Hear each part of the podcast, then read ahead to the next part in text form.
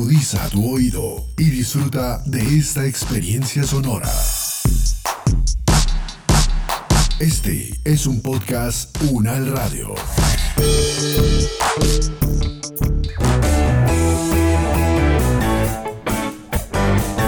Salud Unal, contigo. Escuchar, aprender y compartir información de calidad sobre bienestar.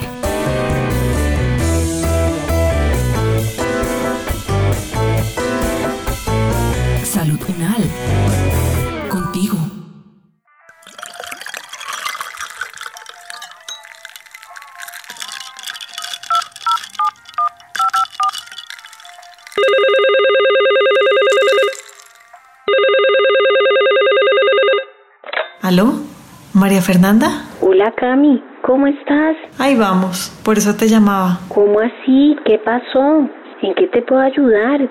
Dime. No, Mafe, imagínate que me ha pasado de todo. Las cosas con Felipe no están bien y estamos pensando en separarnos. Entonces, además de todo el tema legal, me toca buscar un sitio nuevo para vivir y organizar mis gastos para que alcance la plata para Valentina y para mí. Encima de todo, mi jefe me tiene entre ojos porque en el trabajo estoy como distraída y no estoy rindiendo para nada. Yo francamente siento que no puedo más. Ya no sé cómo afrontar esto, como que no encuentro la solución a tantos problemas. Claro, Cami. Qué vaina. Eso tiene que ver con algo que se llama flexibilidad cognitiva. La flexibilidad cognitiva es aquella habilidad que nos permite adaptarnos al ambiente, hacer varias tareas al tiempo, incluso cambiar la forma como hacíamos las cosas antes. Es muy importante para poder asumir los cambios que trae la vida, para poder adaptarnos, para ser más resilientes, para poder sentirnos mejor cuando hay algo que hacemos diferente. Qué interesante. ¿Flexibilidad cognitiva? Nunca había escuchado hablar de eso. ¿Por qué es tan importante? Porque la que nos permite, además de adaptarnos a los cambios, poder pensar formas distintas para hacer las cosas. La vemos en muchas habilidades, por ejemplo en la comprensión de lectura, en cuando tenemos que escribir un texto, cuando tenemos que resolver un problema matemático, pero también la vemos en muchos problemas de la vida, como cuando queremos hacer una receta y no tenemos todos los ingredientes, o cuando tenemos que superar situaciones como cambiar de trabajo, como cambiar de pareja, como tener problemas económicos o tener que readaptarnos a otras situaciones. Cuando uno no es muy flexible cognitivamente, le cuesta mucho uno superar este tipo de cambios, se mantienen unos esquemas mucho más rígidos y es más complicado poder darle salida y trámite a muchas de las cosas que nos pasan. Uf, ojalá fuera así de fácil, Mafe. Yo todo esto lo puedo entender en teoría, pero me cuesta mucho ponerlo en práctica, como que quisiera una guía paso a paso para este momento. Hay muchos pasos que nos ayudan a aprender a ser más flexibles y a ser más resilientes. Hay algo que es bien importante y es entender que no nacemos flexibles cognitivamente. Los niños no tienen flexibilidad cognitiva y eso lo vemos en cosas que ellos hacen como las pataletas cuando no les damos gusto en algo cuando no salen las cosas como ellos quieren. Entonces hay una reacción emocional muy fuerte o como cuando ellos quieren, por ejemplo, hacer algo como ir a ver una película o ir a un parque y está lloviendo y no se dan cuenta que es algo pues que ya no va a poder salir. Esta madurez va llegando con la edad y va llegando también en cuando se van superando una a una las experiencias de la vida y se va sacando un aprendizaje. Con la edad esa flexibilidad aumenta y aumenta también esa resiliencia.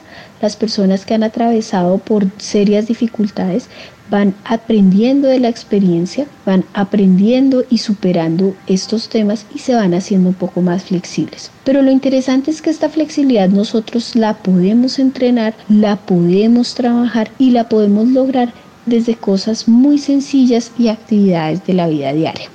Uno podría hacer algunas cosas como por ejemplo y desde muy pequeños aprender a trabajar con juegos de mesa, leer muchísimo, trabajar en la escritura, trabajar en la resolución de problemas y trabajar sobre todo en aquellos recursos emocionales y aquellos recursos cognitivos que me permiten tomar un punto de reflexión sobre qué estoy haciendo, por qué lo estoy haciendo, para qué lo estoy haciendo, cómo aprendo yo y cómo supero la dificultad. Cuando yo hablo, reflexiono, entiendo, incluso lo converso o lo comunico, eso ayuda muchísimo a superar el tema.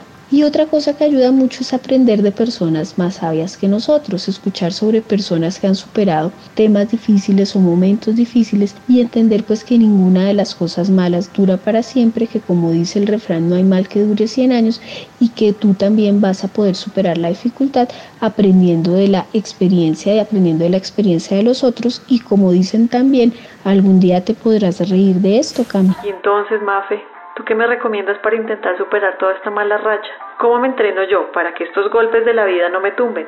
Cami, para superar esta mala racha tienes que armarte de tu kit de supervivencia. Tienes que llenar casi que como una maletica de cositas muy esenciales que tú puedes ir trabajando para enfrentarte a momentos difíciles. A veces uno se da cuenta y es consciente hasta que está en el momento difícil, como estás tú, pero también puedes hacer muchas cosas antes. Es muy importante, primero que todo, todo el proceso, como te decía, de reflexión, de planeación, de conversarlo y de hablarlo. Otro tema que ayuda mucho es aprender a tener rutinas. A nuestro cerebro le gusta la rutina, la rutina le descarga el procesamiento y le da una serie de tranquilidad. Dormir bien, tener un muy buen sueño, una buena alimentación y sobre todo y muy importante tener una buena actividad física que nos permita sentirnos mejor. Hacer actividad física nos hace sentir mejor, nos da una rutina, nos da un propósito y tiene todos los beneficios para la salud. Otro elemento que es muy importante es la compasión, la compasión con las demás personas, comprender sus puntos de vista, comprender desde la empatía que es poderme poner en los zapatos del otro y comprender sus motivaciones y poder llegar con esa compasión, incluso la compasión hacia sí mismo, que no te tienes que dar tan duro frente a las cosas. Reírse, salir, caminar, son cosas que ayudan muchísimo, así como tener un hobby, un propósito. Los estudios están demostrando que ayudar a los demás te va a ayudar a ti un montón. Y hay otras estrategias que han demostrado efectividad, como por ejemplo todo lo que tiene que ver con la reflexión consciente, la meditación o el mindfulness, que es esto de hacer cada cosa que haces pensando en qué estás haciendo. Los temas de relajación, de meditación y de yoga pueden ser muy útiles en este momento. Y lo otro es estar con las personas que tú quieres y poder compartir momentos que te hagan feliz y que te permitan también lo que te decía, compartir tu experiencia y sentir que no estás sola. ¿Sabes qué me parece muy curioso? Que a mí me cueste tanto toda esta situación de la separación y el trabajo. Si hay tantas personas a las que les toca vivir lo mismo y yo las veo tan tranquilas o incluso situaciones peores de enfermedad o de pérdidas y como que asumen la situación mejor que yo y ven todo más sencillo. Hay personas, Cami, que parecen más resilientes que otras, hay personas que superan los momentos difíciles más fácil que otros y eso es así. ¿Por qué? Porque nosotros no somos iguales afortunadamente. Dependemos de muchas variables de tipo genético, de tipo ambiental, pero también dependemos mucho de la experiencia vivida. Como te decía anteriormente, las personas mayores suelen ser más resilientes porque han superado más temas, porque además piensan de manera más estratégica y tienen un mejor control de sus emociones. ¿Cómo podemos empezar a superar y cómo podemos hacernos más resilientes? Pues como te decía, lo primero es hacer este tema muy consciente y lo otro es comprender que hay muchos mecanismos cognitivos que están detrás de nuestras acciones y detrás de las personas a las que vemos. Uno no debe estarse comparando con los demás porque además no sabemos qué está pensando la otra persona. Pero sí podemos empezar a trabajar y compararnos con nosotros mismos y podemos empezar a mirar y poner el espejo retrovisor en cómo eran nuestras experiencias pasadas, hacer un diario, escribir mucho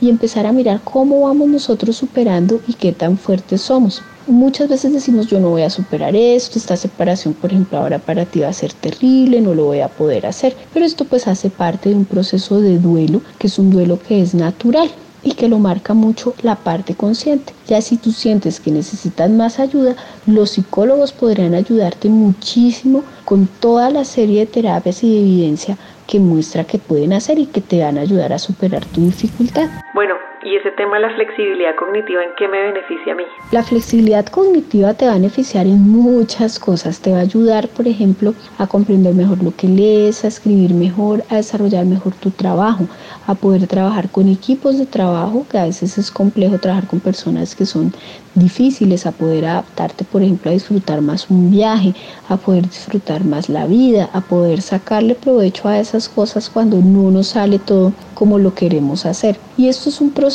como te decía, en el cual día a día Si tú haces conciencia y si tú empiezas a trabajar con el tema, te vas a dar cuenta cuáles son los beneficios de poder ser una persona más flexible. A mí me gusta mucho el ejemplo de cuando haces una receta de cocina y tú tienes una intención y te falta un ingrediente. ¿Qué habilidad tienes tú para cambiar el ingrediente? Pues depende de lo buen cocinero que seas. Entonces en la vida, entre más experiencia tengamos, más posibilidad vamos a tener para poder asumir o cambiar o adaptarnos a aquellas cosas que no podemos cambiar o a buscar esas alternativas posibles, que eso lo vemos también mucho en el medio laboral, de poder estar haciendo dos, tres, cuatro cosas al tiempo y poder superar los cambios antes de tener una reacción emocional fuerte que igual nos puede hacer sufrir más. Mafe, estoy también muy preocupada por Valentina. Con toda esta situación en la casa ha estado muy agresiva con nosotros. No soporta que le toquen las cosas, se molesta si algo no sale como estaba planeado en el colegio y con el tema del trasteo, uff, está muy difícil. ¿Qué me aconsejas hacer con ella para llevar mejor la situación? Con los niños podemos trabajar muchas cosas. Lo primero es entender que el niño no tiene una interpretación muchas veces de sus emociones. Cuando el niño se acerca a ti, con esa pataleta, cuando la nena se acerca a ti con rabia, cuando llora, cuando se tira al piso. Está llamando tu atención, pero más que porque tú lo mires o lo hagas regañar, es porque necesita quien interprete esos sentimientos. Entonces una cosa que uno puede empezar a trabajar con los niños es decirle, sí, validarla. Yo entiendo que tú estás muy triste o estás muy bravo o tienes mucha rabia por esto. Yo estaría igual, te identificas con ella y luego le dices, bueno, y cuéntame, ¿cómo crees que podemos superar esto? Y dar la alternativa. Muchas veces nos aceleramos mucho dando las soluciones y a veces lo que necesita la persona es a través de preguntas o de reflexión entender cómo se puede llegar ahí. Hay una estrategia que funciona muy bien con los niños y en general también con los adultos, que es aprender a respirar.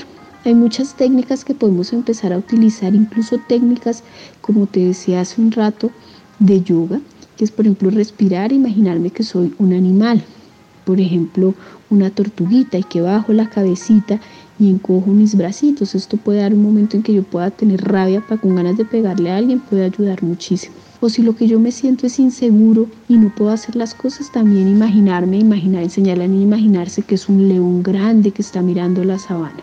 Otro ejemplo que nos puede ayudar es toda la respiración y la visualización de la calma que me va a generar ir respirando. Entonces las técnicas de respiración profunda, de retener el aire, de soltarlo, de ese contar hasta 10 antes de responder o antes de hablar, es una cosa que nosotros la debemos entrenar y el mejor modo de entrenar esto con los niños es hacerlo nosotros mismos. De nada sirve que tengamos un doble discurso y le, que le digas a la niña que sí que esté tranquila cuando tú no estás tranquila. Tú le vas a enseñar mucho más con tu ejemplo. Ay, qué felicidad hablar contigo. Muchas gracias por todos los consejos pero yo no te he dejado ni hablar. Ahora sí, cuéntame, ¿cómo están tu esposo y los niños? ¿Y qué tal el trabajo en la universidad?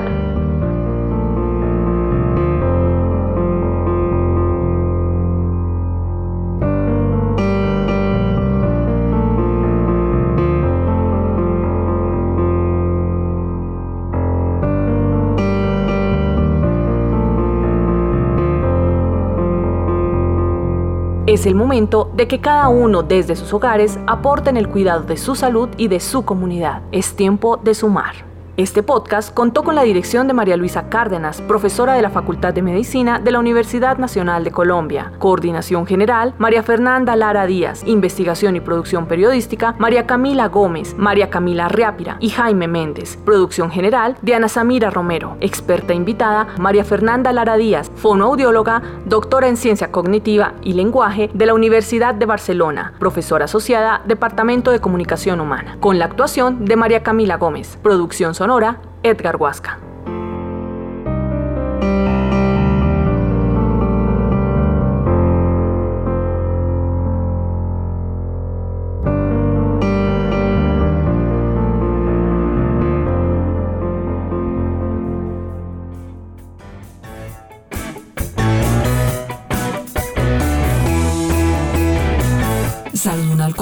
Es una producción de la Facultad de Medicina de la Universidad Nacional de Colombia en alianza con UN Radio. Salud Unal. Las opiniones aquí expresadas son de entera responsabilidad de sus autores y solo comprometen a los realizadores de este podcast. No representan necesariamente el pensamiento de la UN Radio ni la posición oficial de la universidad. Este y otros podcasts en nuestro sitio web podcastunradio.unal.edu.co. Universidad Nacional de Colombia, proyecto cultural, científico y colectivo de nación.